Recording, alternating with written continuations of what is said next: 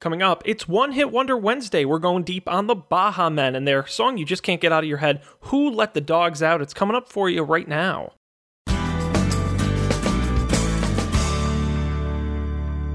Greetings, everyone. Today is Wednesday, August 30th, 2017. I'm Sean Jennings, and you're listening to the Coffee and Beer Radio Network.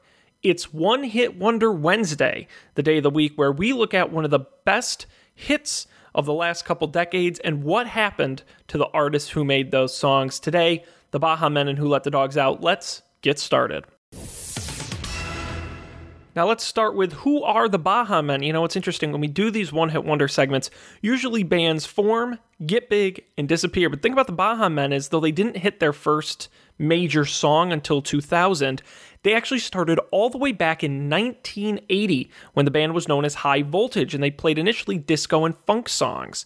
Now, they performed in nightclubs and hotels in the Bahamas where they were from, uh, but it wasn't until 1991 that they actually got signed to a record label, Atlantic Records. That was the time when they changed the name to the Baha Men.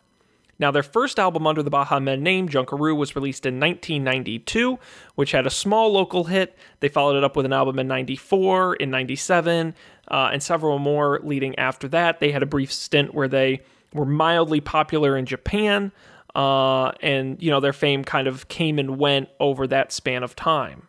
Now, prior to Who Let the Dogs Out, their only other charting singles were Dancing in the Moonlight from 94, which peaked at number 18 in New Zealand and 42 in Canada, and Just a Sunny Day in 95, which peaked at 38 in New Zealand. But it wasn't until the album, Who Let the Dogs Out, that the song exploded and put them on the map.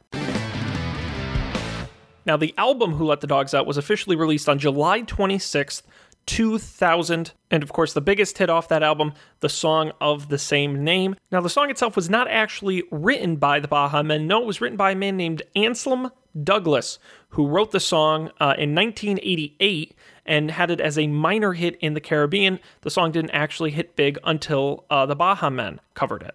Let's go ahead and play a clip of the Anselm Douglas version of the song from 1998. Party was angry, party was pumping. Hey, yo, and everybody having a ball. Yeah, man, yo, until the man start the name calling. Oh, yeah, yo, then the girl respond to the call. I hear a woman shout out,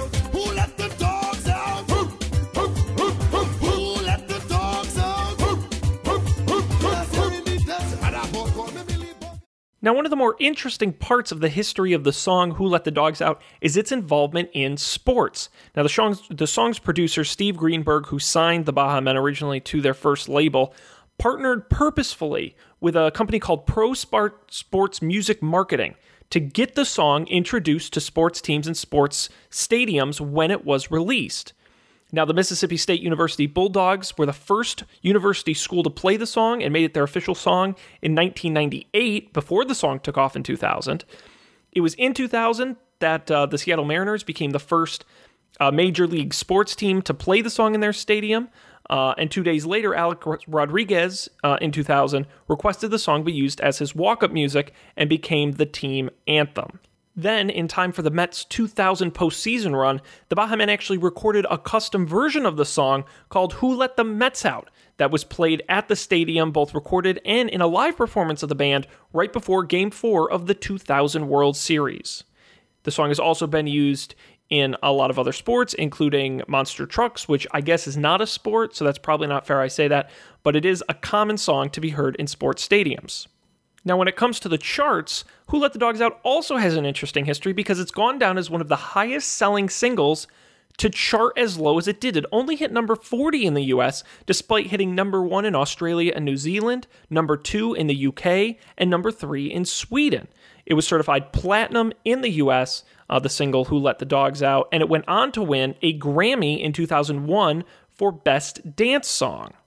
However, critics weren't quite the biggest fan of the song. In 2007, Rolling Stone uh, named it the third most annoying song ever. Spinner in 2008 declared it the, the worst song of all time. And Rolling Stone again ranked it at number eight on a poll to identify the worst song of the 1990s.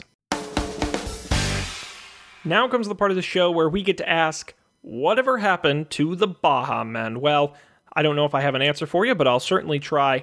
They had a few minor hits after Who Let the Dogs Out. You All Dat, uh, which was also on the same album, peaked at number 94 in the US. They never had another top 100 hit in the US. Um, their follow up album, Move It Like This, uh, did not perform as well. It peaked in the US, uh, the album at 57, um, but that was about it. They never peaked again after that. That was in 2002. They followed it up with another album in 2004 titled Holla! exclamation point. And that was it for a long time. They didn't release any new music. The band, yeah, played a little bit here and there. Uh, they did stay together, but they really didn't do too much. Uh, it wasn't until 2015 that they released another new album, this one titled Ride With, With Me. It was their 12th album and their first since that 2004.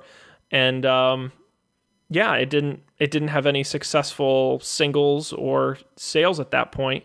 Um, they do still perform publicly. Uh, notably, uh, according to their Wikipedia page, on October in 2015, they performed the halftime show at the New York Giants Dallas Cowboys football game at MetLife Stadium. I'm sure you can hire them for your bar mitzvah. Uh, but the band certainly never regained the massive success they had with that big hit song, Who Let the Dogs Out. Well, that's all the time we have for this One Hit Wonder Wednesday. Be sure to come back next Wednesday where we go deep on the Starland Vocal Band and that really catchy, somewhat sexy hit, Afternoon Delight from 1976. Uh, and be sure to come back tomorrow. It's TV Thursday. We'll have all the headlines from the world of television you need to know, including the details on the new season of Survivor. You're not going to want to miss it. Thanks, everybody, so much for listening. We'll see you again tomorrow.